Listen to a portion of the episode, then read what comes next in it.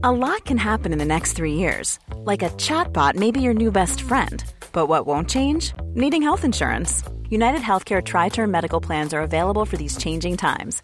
Underwritten by Golden Rule Insurance Company, they offer budget friendly, flexible coverage for people who are in between jobs or missed open enrollment. The plans last nearly three years in some states, with access to a nationwide network of doctors and hospitals. So, for whatever tomorrow brings, United Healthcare Tri Term Medical Plans may be for you. Learn more at uh1.com. I'm Sandra, and I'm just the professional your small business was looking for. But you didn't hire me because you didn't use LinkedIn jobs. LinkedIn has professionals you can't find anywhere else, including those who aren't actively looking for a new job but might be open to the perfect role, like me.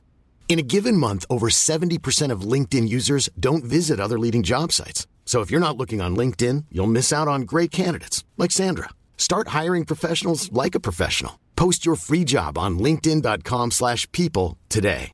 This is Paige, the co-host of Giggly Squad, and I want to tell you about a company that I've been loving, Olive and June. Olive and June gives you everything that you need for a salon quality manicure in one box. And if you break it down, it really comes out to $2 a manicure, which is absolutely insane. It's also so easy to get salon worthy nails at home with Olive and June. The difference between how your nails used to look when you did them yourself and now with the Mani system is a complete game changer. The best thing about Olive and June too is it's a quick dry. Dries in about one minute, lasts for five days, and full coverage in up to one to two coats. Visit oliveandjune.com slash perfect Mani 20 for 20% off your first system. That's oliveandjune.com slash perfect Mani 20 for 20% off your first system. Spring is my favorite time to start a new workout routine. With the weather warming up, it feels easier to get into the rhythm of things. Whether you have 20 minutes or an hour for a Pilates class or outdoor guided walk, Peloton has everything you need to help you get going. Get a head start on summer with Peloton at onepeloton.com.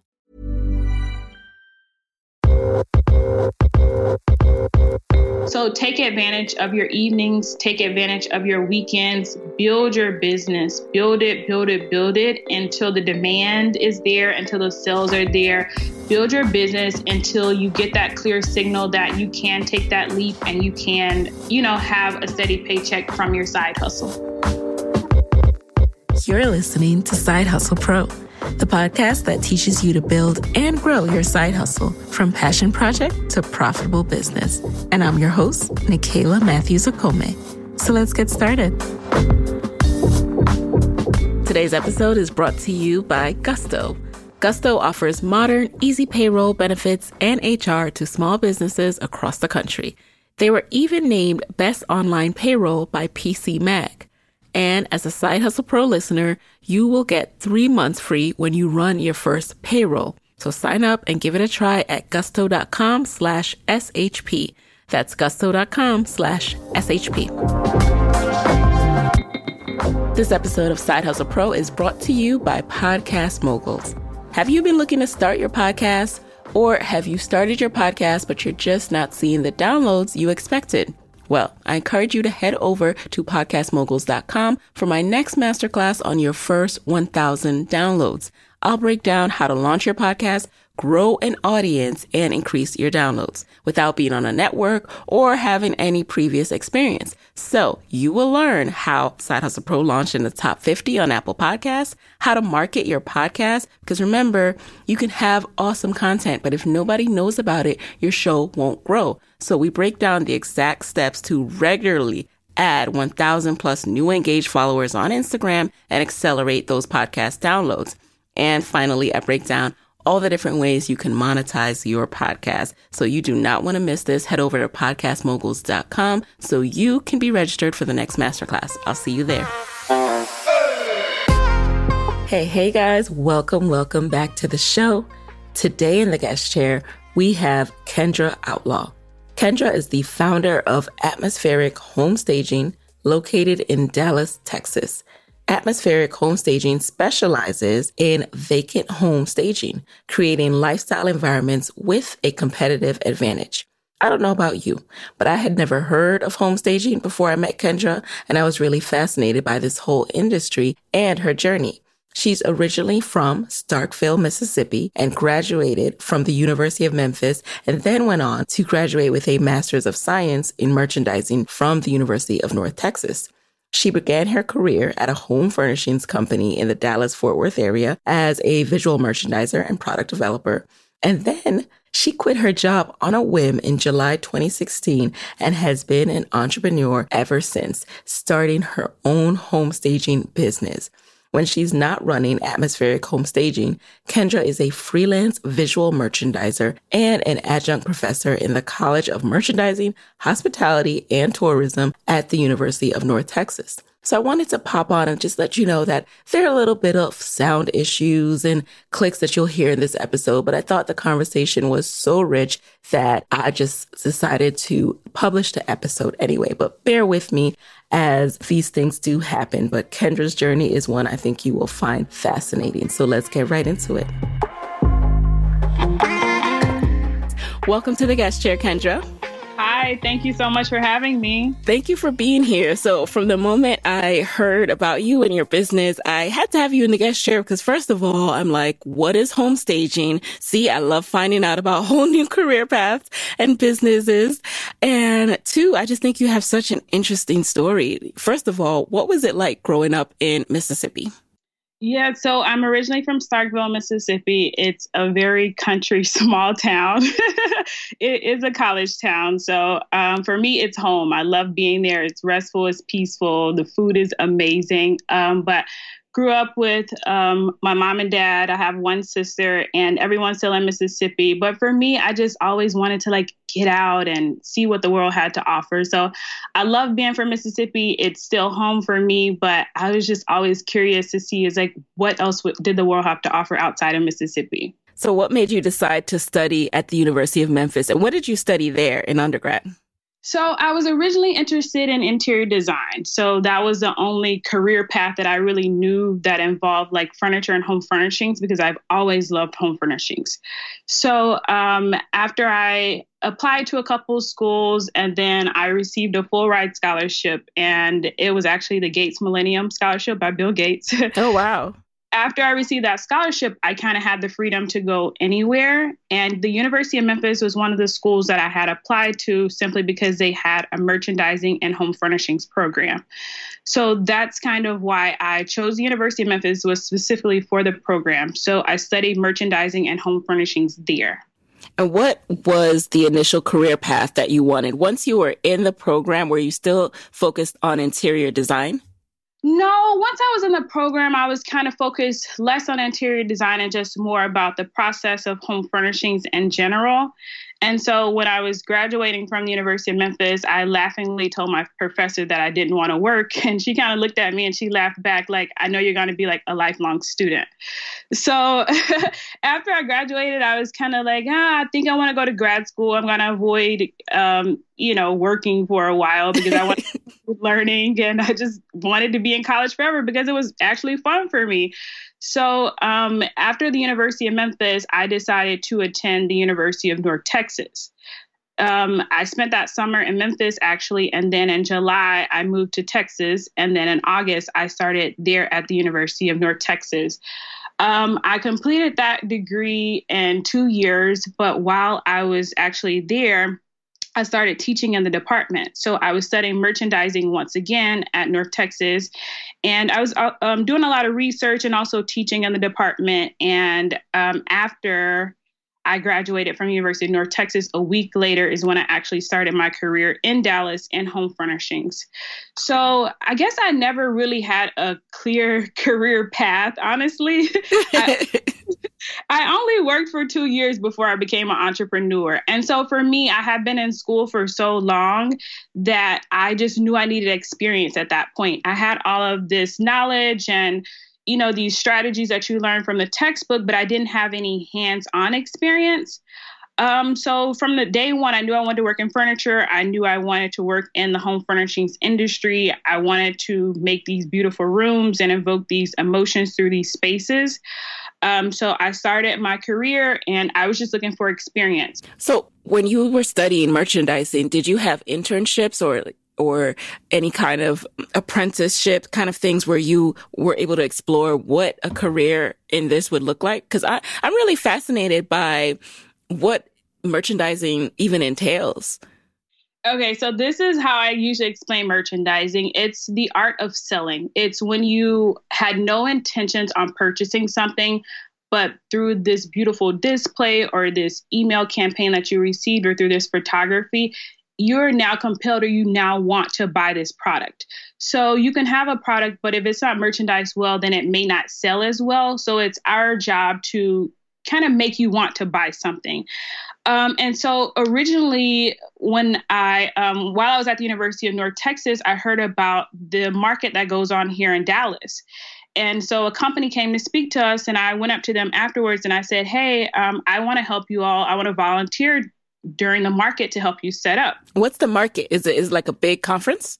it's kind of like a conference is where people come to shop so if you own a boutique if you own a store if you want to sell merchandise online you come to market to shop so there's this huge market center in Dallas, and they have bridal market, they have fashion market, they have baby, gift, toy, home furnishings, lighting. It's different types of market that you have throughout the year. And so if you are a store owner and you're looking to purchase wholesale, you come to shop and market during that week. Oh, okay. So are they buying just furniture or is it anything like anything that you would include as items in your store? Yes, it can be anything from gift items to um, toys, baby clothes, Got women's it. clothes, bridal dresses, lighting, um, accent furniture. It can be anything across the board that you're buying wholesale. So what I did was I approached this company. I said, "Hey, I know you all have market coming up, and um, I want to come in and just get some experience." Like I said, I had already been in school for so long that I didn't have any experience. Prior to this, I did have a marketing internship during my senior year at Memphis. So this is when I was in Texas, and um, I contacted them. And they said, "Hey, we have two weeks um, at the end of May, beginning of June, that we would like for you to come down and work." So I um, went down for two weeks. It was an amazing experience, very, very hands on. I was helping out with merchandising in the showroom. I mean, they had their team of merchandisers, but I was just kind of like assisting them. So that was a good experience. Did that for two weeks that summer, went back to school in the fall. And then in December, I actually received a call from this company and they said, Hey, are you still in school? Are you graduating? We would like to interview you for a position. So that is how I received my first job actually is because I did those 2 weeks as just like volunteer and I actually got paid for that. But it was just for me to gain experience and then um, they called me back that fall. And that all came from you volunteering to work with them at first. That's amazing. Yes, it was pretty crazy. I just heard them speak and then I was like, okay, well, this is a nice company. I want to, you know, get some experience. And yeah. so when I for them, they definitely needed the help. And so it all happened from that one experience. So you went to work with them after you graduated from your program, your master's program? Yes, I did. So I graduated and a week later I started working. Now, what did that entail? Were at the time you were working, were you already starting to think about doing this on your own? No, I wasn't actually. So um, I started working. I was doing product development. I was also traveling during uh, doing visual merchandising. So I was just there, just taking it all in, learning all the skills and anything that I possibly could. Um, like this was my very first job in the field after graduating. Um, so I was just working. And then um, I guess about a year into working, I was actually on a photo shoot. So this was um, in the spring of 2015. And so I was working with my teammate on a photo shoot. And after we styled and did everything we had to do for our catalog photography, um, they asked us to stage the house. And so I didn't had no idea what home staging was at that time. and so the realtor mentioned, she says, Hey, you all should start a home staging company and stage homes after you photograph them. And I was just like, Okay, like, you know, no big deal, no idea what she's talking about. So we staged the house beautifully. And this house had actually been vacant for six months. And after we staged it, she received a contract within one week. Wow. So then I was very curious as to like, okay, I have fun styling that. I have fun staging it. What is this actually? So that's kind of when I started my research to figure out what home staging really was. So what is home staging really? Because it's different than interior design, right? Yes, it's very different than interior design. It's very different than, you know, just decorating your home on a day-to-day basis. So what it is is it's, it's preparing your home for sale on the real estate market. So a lot of times you have lived in this home for years or, or whatever, and you need to declutter, you need to clear it out, and we need to make it visually appealing for someone else to move in. So we're trying to neutralize the home so that it can appeal to the highest number of potential buyers and also sell for the most amount of money. So it's kind of like neutralizing your home and decorating it, but in a very neutral way so that it can appeal to everyone. Do you think there's a benefit to doing home staging versus interior design? You know, do you like that independence of not really needing too much or any client input? How does that work? Yes, that's why I chose staging over interior design. Um, interior design is very personal. This is your personal home that you're spending a lot of money on to decorate and to style it as you want it. So, interior design does have a lot of client input. And so for me, staging is so fun because it's so creative and I get to do it so often and I can kind of do whatever I want.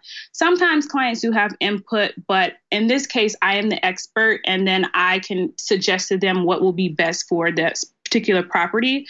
So I do like staging because I can be more creative and I can, you know, bring in these wild and crazy pieces of artwork or chairs or whatever it is to add my personal style. So it's more personal for me versus interior design is more personal for the homeowner. So I understand that you started taking steps to figure out how to build a business foundation. What were those steps? When were you bitten by the entrepreneurship bug and what were those steps that you started? So I was originally bitten by the entrepreneurship bug in spring of 2015 when I first figured out what home staging was. So I didn't even know really what it was. And then I mentioned it to one of my professors, um, my past professors at UNT, and I was like, "Hey, you know, I'm kind of interested in this home staging thing." And she was like, "Okay, well, this there's a conference coming up that I think you should attend." And so I was like, okay, like just send me the information. So she actually emailed me the information about the um, conference. And about a month before the conference, she was like, hey, did you sign up? And I was like, no, I didn't sign up. And she was like, you really need to. And so I actually signed up for the conference and I attended in November. And when I went to this conference, it was very eye opening. Um, they asked me to write down the name of my business, and I was like, I don't even have a business yet. So everyone who was there was already in business. They had been in business for a few years. I was the youngest person in the room. It was just a crazy experience for me. What was also was very motivational because people thought I was crazy to even be there. They were like, "What are you doing here? You don't have a business." And I was like, "I'm just here to learn." And so while I was there, I did learn a lot. And I realized that home staging is one of those things that most businesses are very small, um, family run, or just solo entrepreneur ventures. And so I realized that it's not something you really apply to a company to do, but you can. But usually it's an entrepreneur who is running a home staging business. So I was kind of bit by the bug then because I realized that if I really wanted to get into home staging, then I kind of had to build my business, um, you know, myself. And so that's when I was bit at that conference in November 2015. You know, that's interesting to me that most of them are entrepreneurial. You said most home staging businesses are entrepreneurs or family run. Do you think that's because, yeah, why do you think that is? Um, um, actually, home staging is very young. I don't want to misquote the year it was started, but it is a very new concept. So it's not like it has been around for 60 or 70 or 80 years. And also, home staging is just not available in all markets. So, of course, in like huge metropolitan cities, you will see home stagers. But like where I'm from in Mississippi, home staging is not even a concept that has caught on yet. So I think because it's still so new and such a new idea that you kind of start it where you are and you go from there and so I think that's you know really why there are mostly entrepreneurs in the room, and some people do have bigger businesses. Um, I actually went to another conference last year, and I think the business that have been around the longest have been between like 15 and 20 years old. Okay. So I, since the concept is so new, most people do it as an entrepreneurship venture and then go from there. And what are the names of these conferences, by the way, if other people are interested? Um, so the conference that I went to last summer was the RESA conference, R E S A, and that is a national home staging um, conference that happens. And it's also, I'm a member of RESA. So if you're really interested, I would definitely say join. That's one of the largest ones in North America. And then the um, conference that I went to locally in Dallas was by Model My Home. And um, they have a program that they also teach courses as well.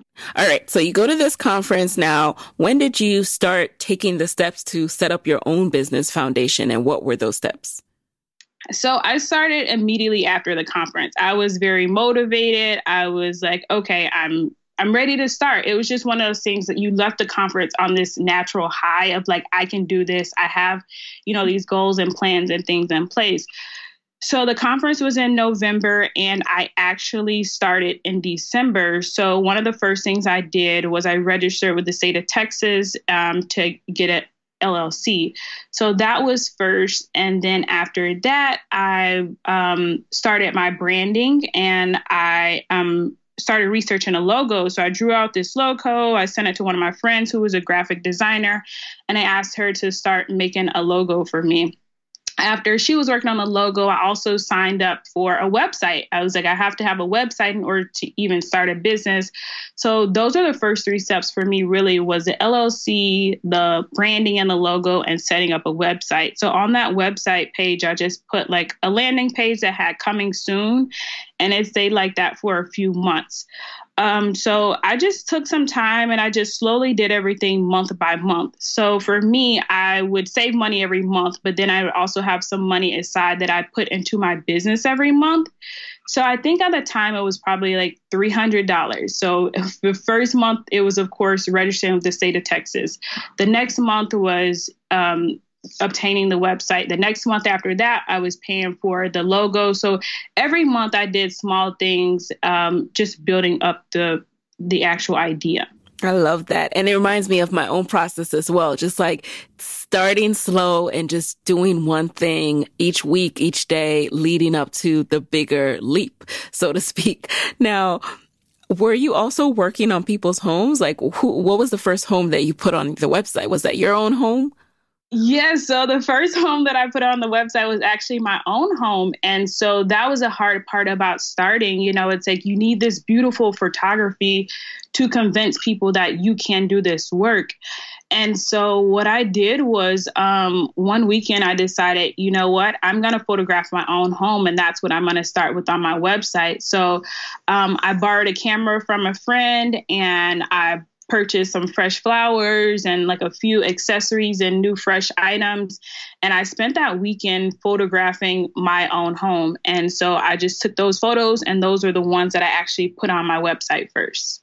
Did you have like a timeline in mind? Because I know sometimes we're making, we're doing things on the side and it's like you were preparing for eventually working for yourself, but you didn't really know when that would be, or did you? No, I had no idea. So I was preparing these things, but I think in my heart, I was never going to be ready to be an entrepreneur. It's like that scary leap. So I just knew that I needed to do these things to get ready, but I never actually had a deadline or a date.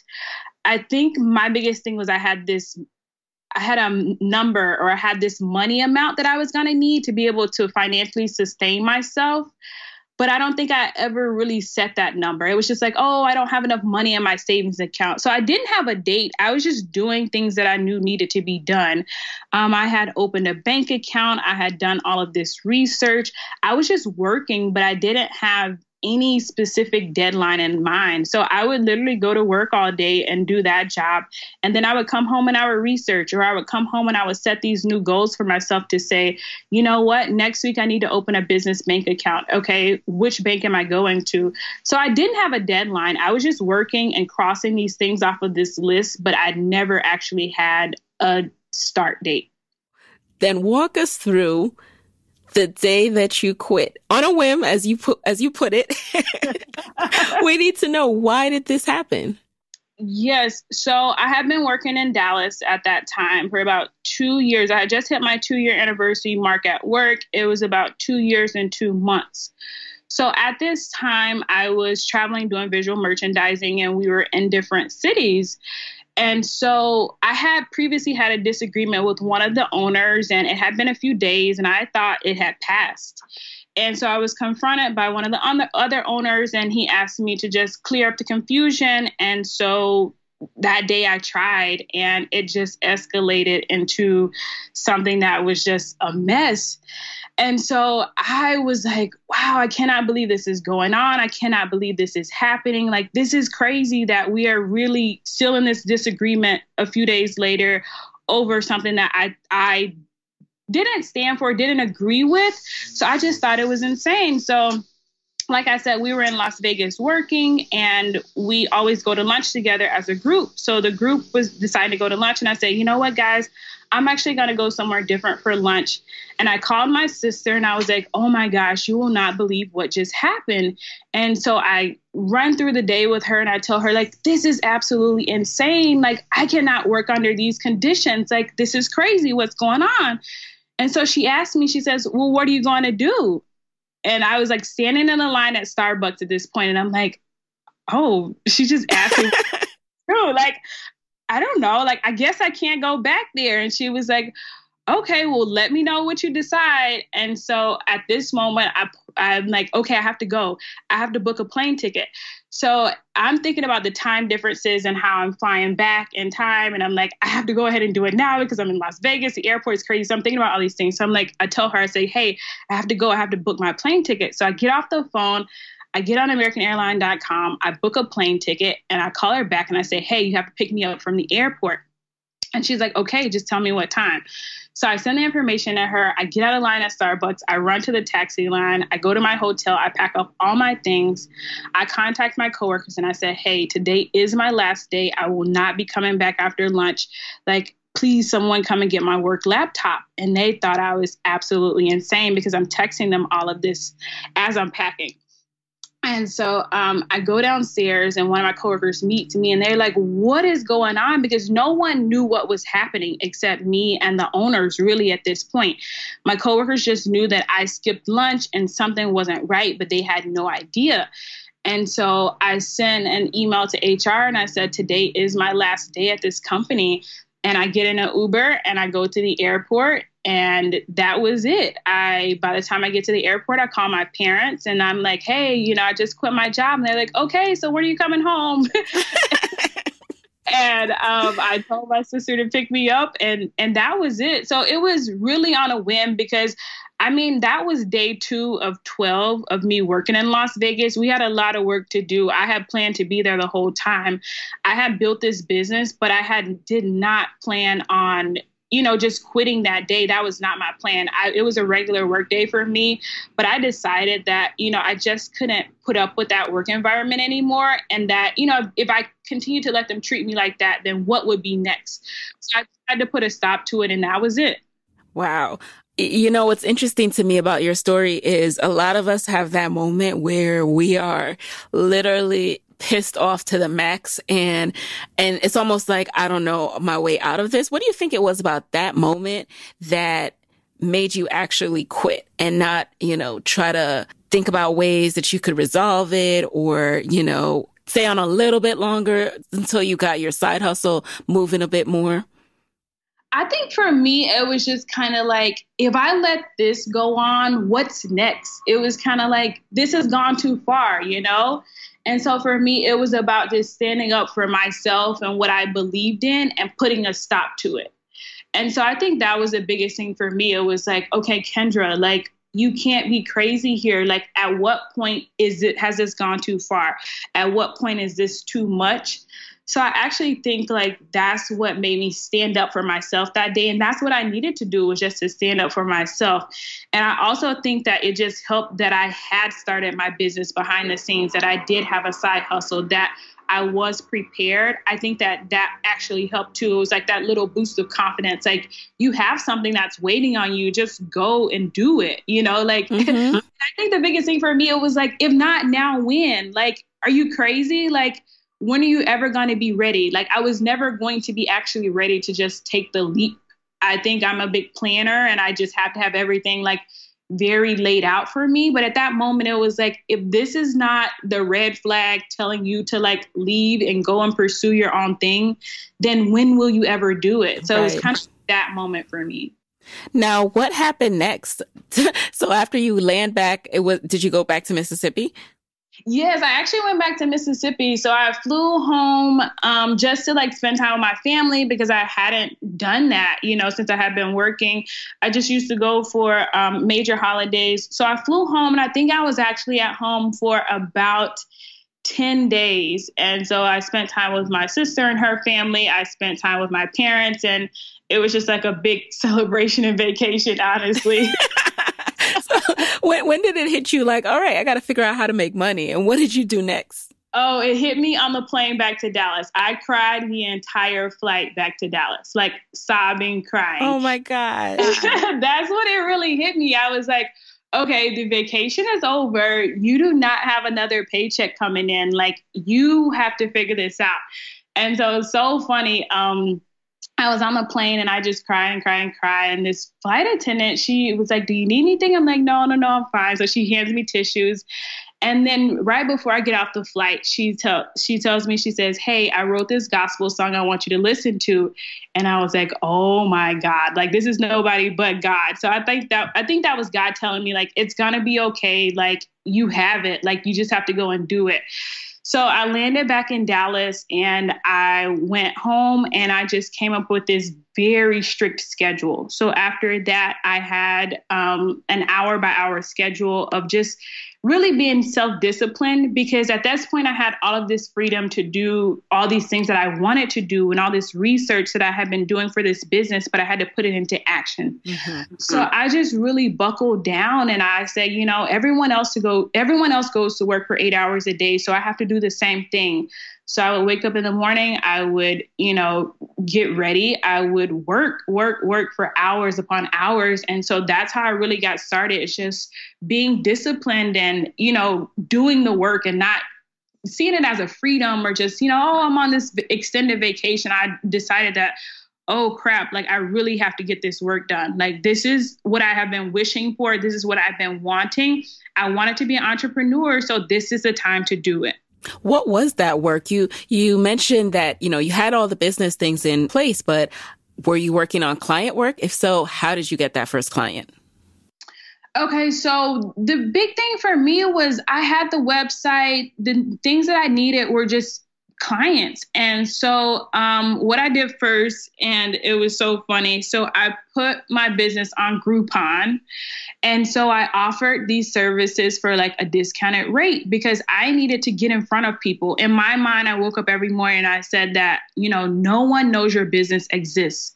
So how do you let people know that you're here? How do you let people know you exist? So one thing I did was I put my business on Groupon. People are clicking through Groupon every single day. And so they need these decorating services. So I put it on there.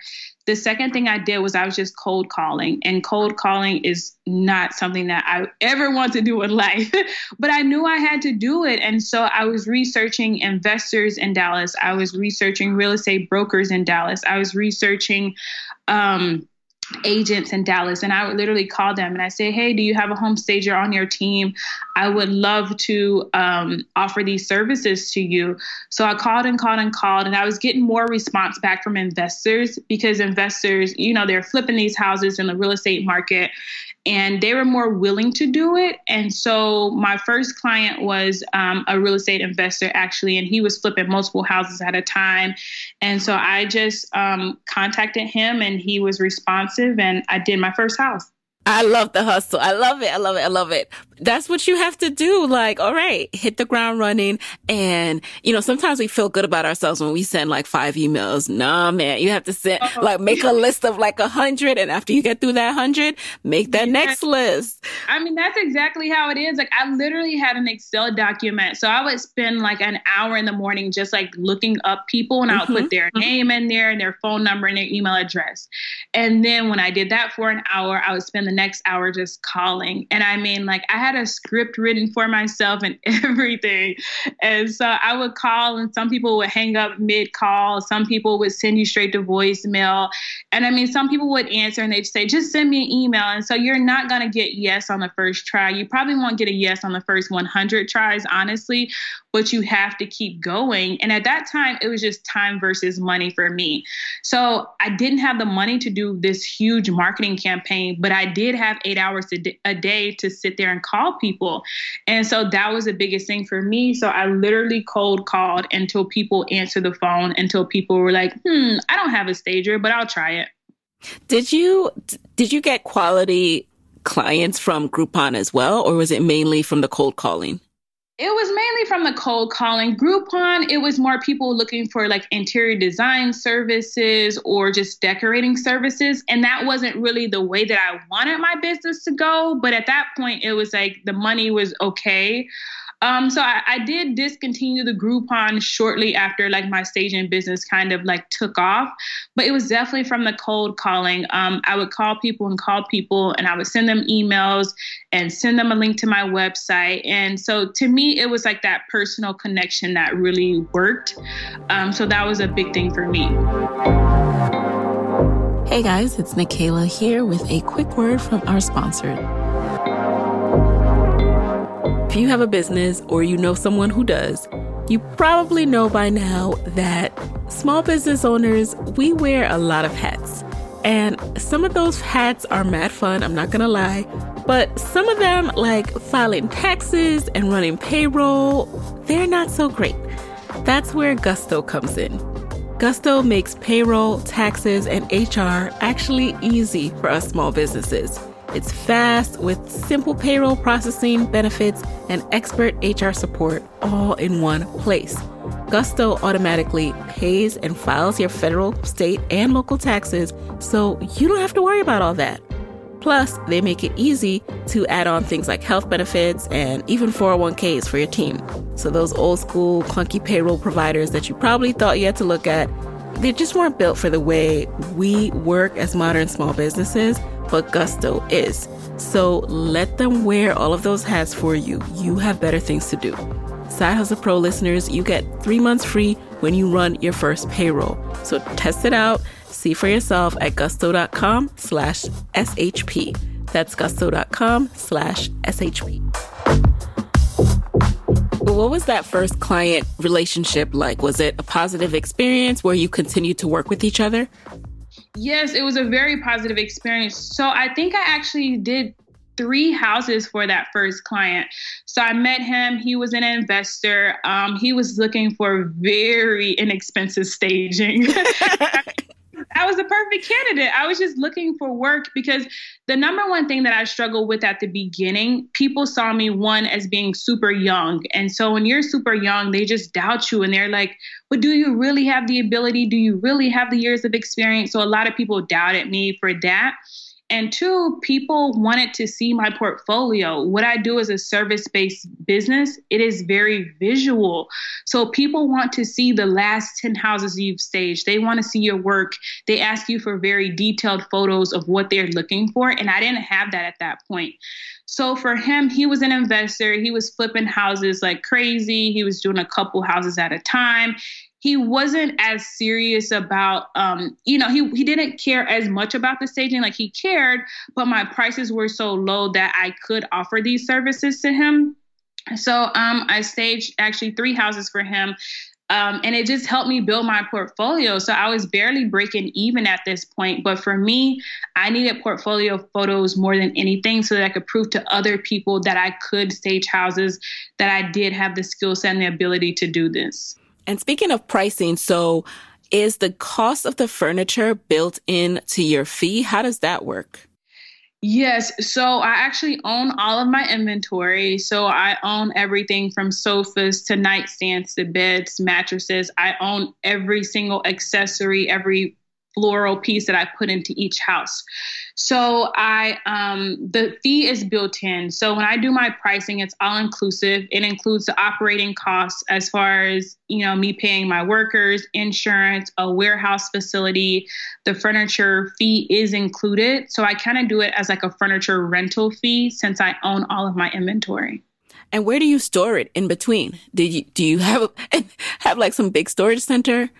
Yes, I have a warehouse. So um, I store. I started in storage units, which is crazy to think about it at this point now. So at first, I was buying furniture for each house.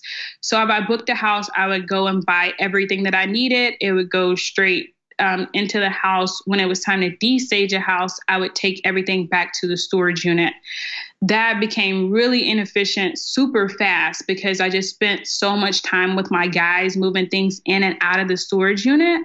So then I had to move to um, a warehouse space, and I'm currently on space number three at this point. Why? Why number three? Uh, we keep growing. It's ah. just growing and growing. And so I at first I had one storage unit. I went from one storage unit to three storage units. I moved from there to a warehouse and then to another warehouse. So as a business grows and scales, I just get larger and larger spaces. Okay, good problems. Now tell yeah. us about tell us about these guys that you mentioned. So when you talk about staging and destaging, I'm just reminded of how much I hate moving. like how how did you find this team to help you do that? Yeah. So I move a couple times a week in in my business life. Um, so what happens is when we get ready to stage a house, we have a list of furnishings that are going in, and that's the things that I have picked out that I want to use. The guys do all of the heavy lifting. Um, they come into the warehouse, they load the truck with all of the furnishings they take them to the house and they are setting up the major furniture pieces. And then I'm coming behind them and I'm adding the decor and the accent pieces and the accessories, and I'm doing a lot of the hanging and the wall pieces. Um, then when it's destage day, um, I take away all the accessories and pack up all the small items, and then I have the guys come in and they are getting the rugs, the tables, and the larger furniture pieces. They are wrapping them, and that's very important in our business model because we want these furniture pieces to last as long as they can. So it's very important that everything is wrapped securely, that the wooden pieces aren't getting dented or hurt, um, that the fabric pieces aren't getting dirty. So the guys have a large responsibility to keep the inventory safe and to transport it so that we can t- continue to use it over and over and over again. And are these people who are a part of the atmospheric home staging staff, like um, at this point, or are these movers like a moving company that you've partnered with that you know you can trust? So it's contracted moving company that I can trust. and that was hard, hard, hard to find. you can find movers, but it's hard to find good movers. Yes. And I tell them all the time, like, thank you, thank you, thank you. Because it, it's it's a hard part in my company. Like I, you know, I don't I, I need them often. So that's why they're contract workers. But it's also important that they're very professional and that they're taking care of my inventory as well. So we have built this relationship over time. That's very important, you know. So um, they are contract. Now, now you have this amazing portfolio. You know, you've staged multiple multiple houses how is it getting clients these days Are, is it still word of mouth or do you do anything specifically to market yourself uh yes, most of it is referral and word of mouth. Um, I work with a lot of the same people over and over and over again. So once a realtor works with me, they understand how I work, they like my work, they like my style. They will continue calling me, they will refer me to people in their offices. I also work with a lot of real estate investors, and these people are flipping a few houses a year. So that's a lot of um, repeat clientele as well. Um, one of the other marketing tools that I receive a lot of business from is thumbtack.com. Have you heard of Thumbtack? I have heard. I've used Thumbtack, yeah. Okay. Yes. So I um I have a page on thumbtack.com and I think it's very good for entrepreneurs who are just starting out because these people are looking, you know, for a particular type of business. So they go on there and they fill out this survey. And so I do receive some clients from um, thumbtack.com, but at this point it's mostly mostly referrals and mostly um, word of mouth. So when it comes to the mental and physical roadblocks of this whole business? Like you're a new entrepreneur, you're, you're young. Like you said, you know, you only work for two years before becoming an entrepreneur. What were some of your greatest challenges and, and how did you push through that? I think for me, the roadblocks were definitely more mental than physical. Um, for me, it was like I had to remind myself I am an entrepreneur. I am doing this. I think so many days it was so surreal that like I had built this business. Like this was mine. I built it from the ground up. I can do whatever I want. I can brand it however I want. So it was very mental for me. And so one of the things that I had to think about was just like the freedom that I have. And you have the freedom to do whatever you want to do day to day. So I had to really just manage my time and I had to really practice self discipline. And I had to just hold myself accountable. But I think, as far as the mental aspect, I had to ask myself, who do you want to be and what type of you know business owner entrepreneur do you want to be and I had to really just become that person.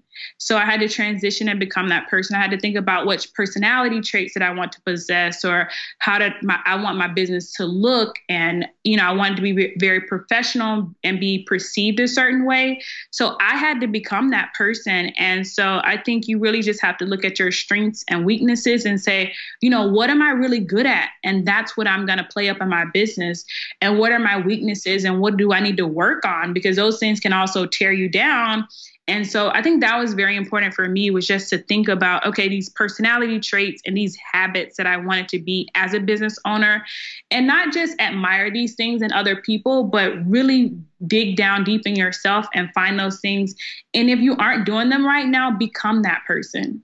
It's so interesting that you mentioned that because, you know, that's definitely an epiphany I had and the journey that I'm continually on is just recognizing that you have to manage yourself and recognizing that now you, you need to operate differently to become the entrepreneur, the business owner that you want to be, but you don't become that overnight. So what were some of the personality traits and habits that stood out to you that you wanted to embody and, and how's the process of, of doing that going?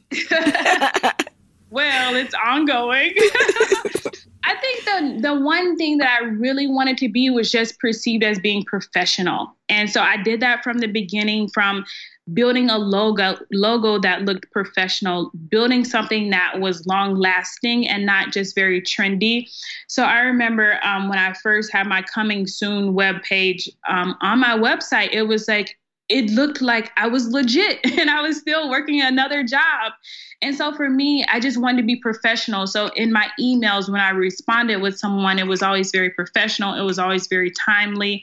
I just really did that um, and took it very serious from the beginning. It was never just a hobby or just a joke or just something I was doing. It was always I was building this bigger business and this thing that I wanted, but I just needed to get there. So I had to kind of act like I was that person from the beginning. Yes that's the biggest thing is like even if you're not that person no one knows act like that person become that person have those healthy habits and start doing those things from the beginning and you don't have to go back and correct those things later in life.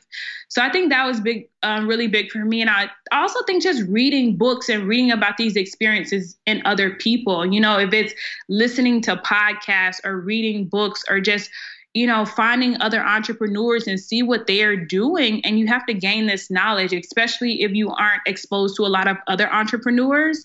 I think you have to, you know, tap into your resources. And there are so many out there now that, um, you know, that can just empower you and give you the knowledge that you need. It's so awesome that you say that. And that's why the show is so important to me because I just think it's important for people to know that people at all stages. So I love to interview people who have recently started and who maybe might be, you know, 10, 20 years in the game because we're all working on something and you can do it too. Like everybody can start somewhere and just work on one thing rather than sitting in the doubts and the what ifs. The what ifs kill you, right? Because it's like you you will never know. So sitting around wondering, oh, what if this person thinks that? What if this happens? What if, like that is just useless, right? But it happens. But you cannot operate like yeah, that. But listen to us, like we're doing it, you know, two years out, figuring things out and not letting the what ifs cripple us. Yes, and I think the biggest thing is just like doing it, starting somewhere. And I think sometimes people get so overwhelmed of like, I want to build this home staging business. Where do I even start? It's like just start somewhere. And for me, that was starting with a conference. You know, mm-hmm. for whoever's out there who wants to be an entrepreneur, you have this idea, start with going to a conference. Like I literally invested $200 in myself and went and sat there for two days. I took vacation time from work to go to this, you know, and so just start somewhere. And that somewhere can be writing down your business plan, that somewhere can be um, drawing up your logo. It's so many things you have to do to even get there, but you do have to start, and you can never get there if you don't even start. Yes.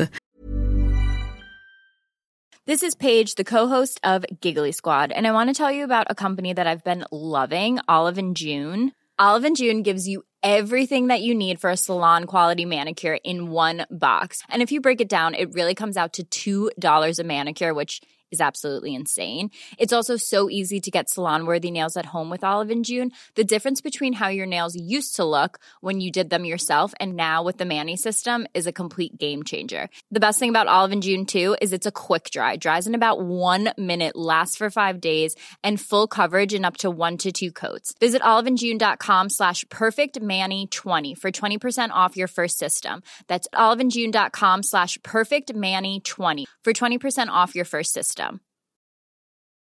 When you're ready to pop the question, the last thing you want to do is second guess the ring. At Bluenile.com, you can design a one of a kind ring with the ease and convenience of shopping online. Choose your diamond and setting. When you find the one, you'll get it delivered right to your door. Go to Bluenile.com and use promo code LISTEN to get $50 off your purchase of $500 or more. That's code LISTEN at Bluenile.com for $50 off your purchase.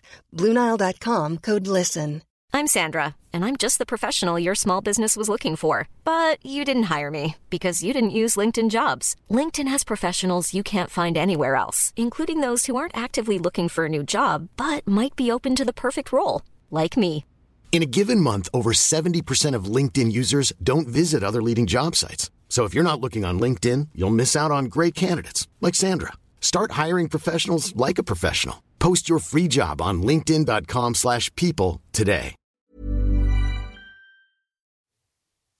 If you own or operate a business, whether it's a local operation or a global corporation, partnering with Bank of America could be your smartest move. By teaming with Bank of America, you'll enjoy exclusive digital tools, award-winning insights, and business solutions so powerful you'll make every move matter. Position your business to capitalize on opportunity in a moment's notice. Visit bankofamerica.com slash banking for business to learn more. What would you like the power to do? Bank of America NA copyright 2024. So one of the things we talked about and one of the things I love about you is you mentioned that there are all these home staging people in Dallas. Like it's, it's a pretty popular and, and crowded market right now, or maybe not crowded, but there are other options. Yet you still are confident in what you bring to the table. How are you able to do that? Because a lot of us get stuck when we think someone else has already taken our idea. I started and I was, you know, looking at the competition when I first started, but I just felt like no one offered what I was trying to offer. And so, one of the biggest things for me is I wanted these rooms and these homes and these environments that I created, I wanted them to have this special touch.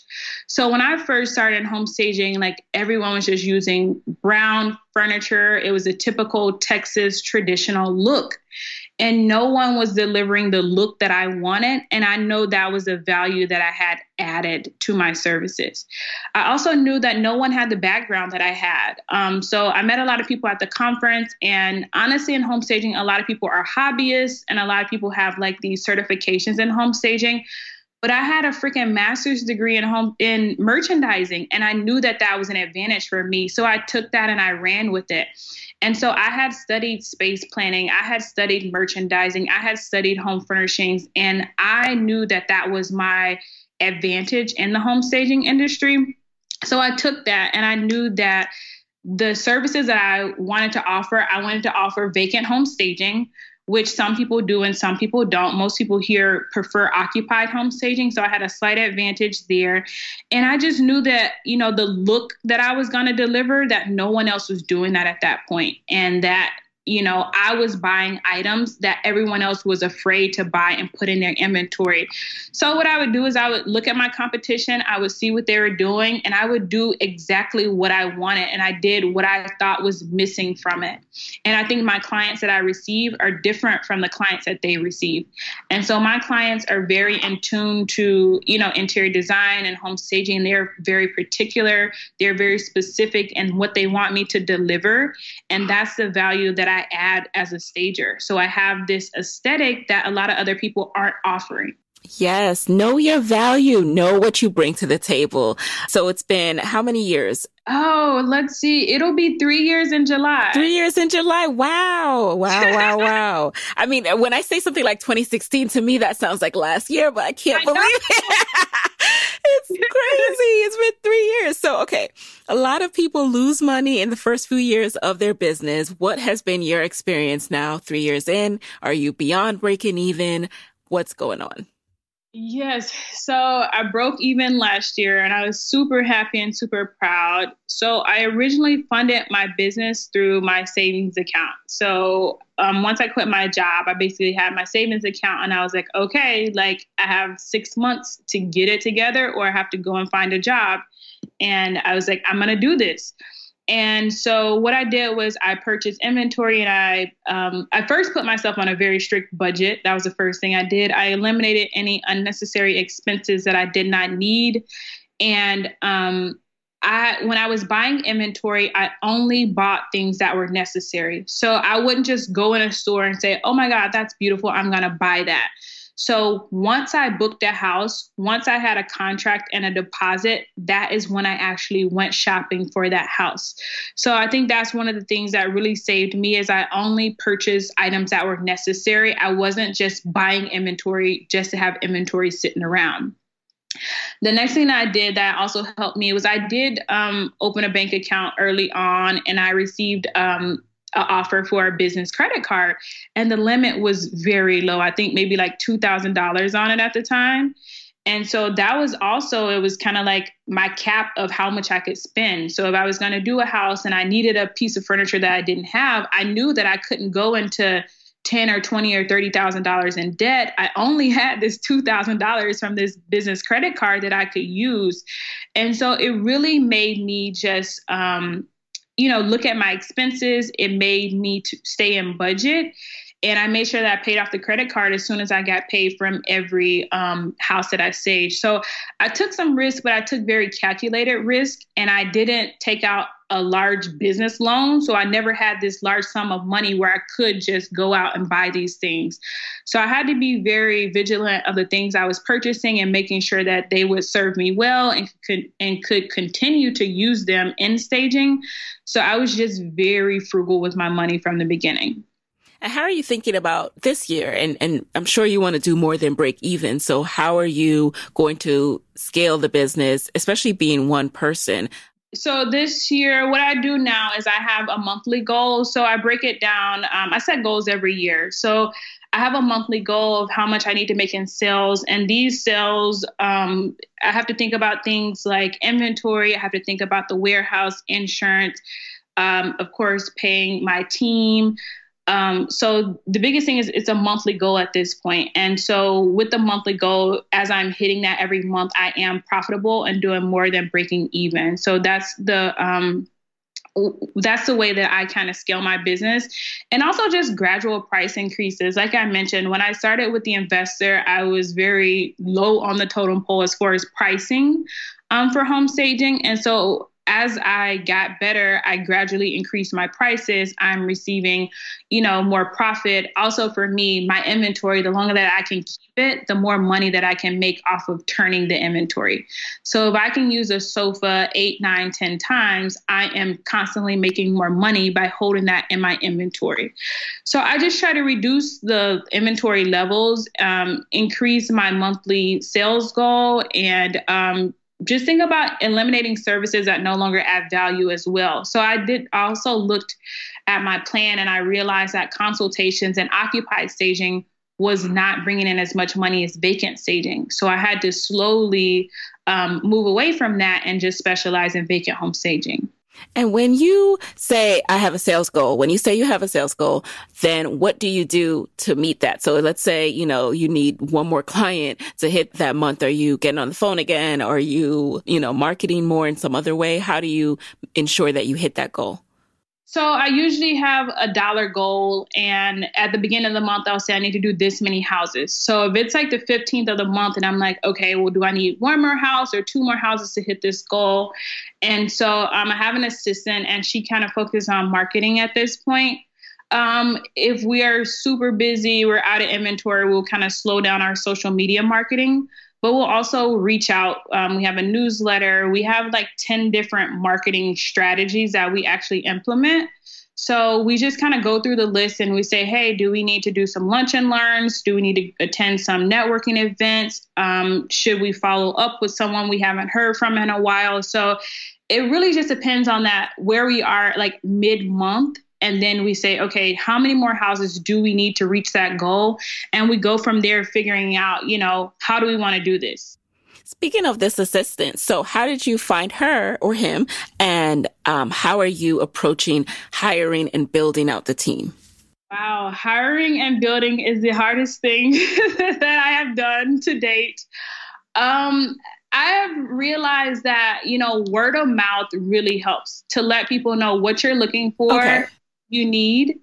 And sometimes people will come to you. So it was crazy. I was at dinner and I mentioned, like, I need some help. I need some help. And one of my friends was like, Hey, um, you want to, should I have my sister reach out to you? And I'm like, oh, you know, only if she wants to. And so she actually reached out to me. She came in and she only helped me out for a few days.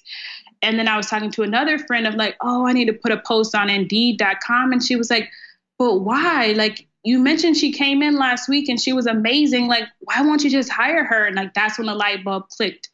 And so for me, I think it's about you have to find somebody that is compatible with you, someone who understands your goals and understands like the direction you're trying to go in. And so it's very, very hard. I was talking to somebody else and I said, you know, it's kind of like, your business is your baby and you're looking for a nanny or a babysitter for your business.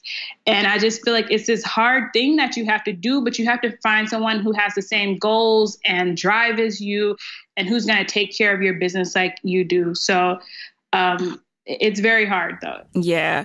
But yeah, the goal is to be able to go on a trip and have your business continue to run without you or be able to stage a house, you know, without having you physically present eventually. Yes, that is the goal. And I think uh, also a big part of that is just putting the systems and procedures in place. Mm-hmm. So you have to have, you know, just why do we do this and how do we do it and how do we do it consistently every time? So it's it's about having those people in place, but also the systems and procedures and just trying to automate your business as much as you can as well. How do you set those systems and procedures? Are you literally, you're talking about writing down your operating procedures? Yes, writing down these procedures because for so long it was just me operating how I want to or me operating the way that I know works. So I've spent a lot of time recently just writing these things down, writing down the goals, writing down the strategies, writing down the plan of what we're doing and how we're doing these things. And you have to have it written down clear in black and white so that, you know, when it doesn't go that way, you can reference back. But it's very important to have these things and it takes time. And it's like, yes, I would love to be staging a house right now, but I need to write down this manual or I need to write down these goals and they need to be plain and in clear sight. So it is time consuming, but it's so necessary. And I think it saves time in the long run. So, what's next for Kyndra and atmospheric home staging? Oh, so we are moving. We are moving into a new warehouse. So that is happening this week. and um, so that's new for us because um, our inventory is growing. We're doing more and more houses every month. So the first step is moving into this new space, getting set up. We have to do a lot of like shelving and, of course, moving furniture from one place to the next is, you know, kind of a big deal once we're settled in our new space, we're um, focusing on offering some new services. So I want to kind of move into short term vacation rentals. And I want to help people who are placing these, you know, on the market online to style and decorate them. Because we all know when we go on like Airbnb.com and you see that beautiful decorated place, you want to stay there instead of the one that, you know, is kind of just basic. So that's the next biggest thing for me is just expanding my services and tapping into the short term vacation rental market. I think that is so smart. Go for it. Because yeah, when I look on Airbnb, I'm like, oh no. Oh, you really, really? you couldn't go to, you know, Target and get a little, a new comforter? No? Okay. so we're going to jump into a quick lightning round. Um, you just answer the very first thing that comes to mind. Are you ready? I'm ready. All right. Number one, what is a resource that has helped you specifically in your business that you can share with the Side Hustle Pro audience? Um, one of the things that I really used that was helpful when I first started was score.org. And SCORE is this business mentorship program. And so I used to go to SCORE weekly and I would sit down with a mentor that um, that they helped me find. And these mentors were amazing. They were like business executives who were volunteering their time. So I think if you're just getting started out or if you are an entrepreneur looking to learn and grow and you're needing a mentor, definitely check out score.org. All right. Number two, what's been the best business book that you've consumed this year or in life? Uh, probably Outliers by Malcolm Gladwell. Okay. Number three, what is a non negotiable part of your day?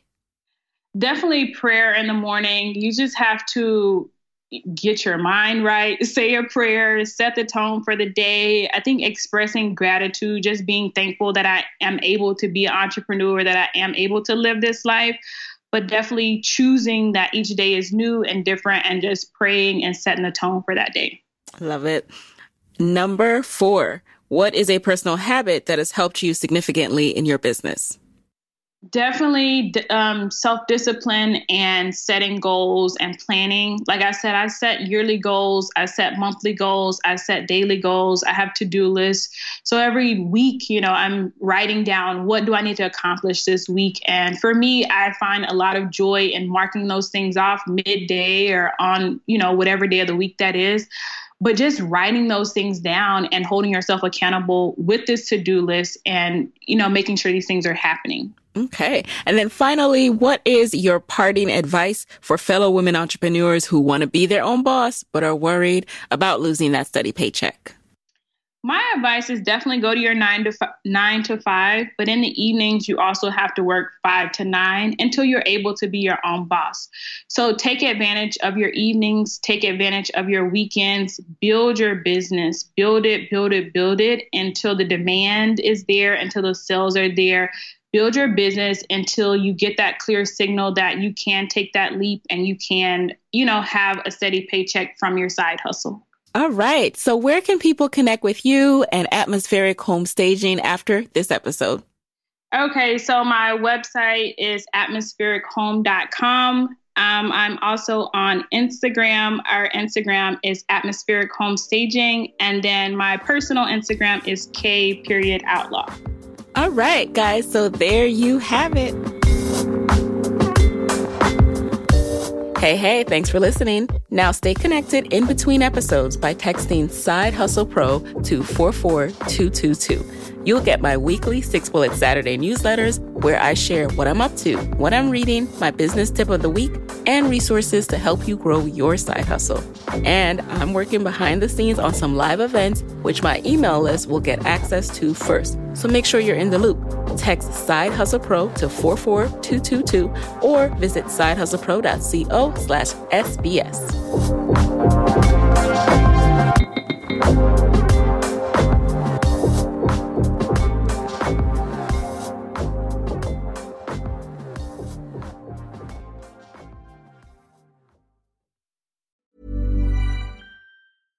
Mom deserves the best, and there's no better place to shop for Mother's Day than Whole Foods Market. They're your destination for unbeatable savings, from premium gifts to show-stopping flowers and irresistible desserts. Start by saving 33% with Prime on all body care and candles. Then get a 15-stem bunch of tulips for just $9.99 each with Prime. Round out Mom's menu with festive rosé, irresistible berry chantilly cake, and more special treats. Come celebrate Mother's Day at Whole Foods Market. Hey, folks, I'm Marc Maron from the WTF Podcast, and this episode is brought to you by Kleenex Ultra Soft Tissues, your ally to help tackle your allergy symptoms this season. I love the change of seasons, but nobody loves pollen and all those other things floating in the air that make you sneeze during this nice weather. Kleenex Ultra Soft Tissues are hypoallergenic and allergist approved, so fight back against watery eyes and runny noses without worrying about irritating your skin. For this allergy season, grab Kleenex and face allergies head on.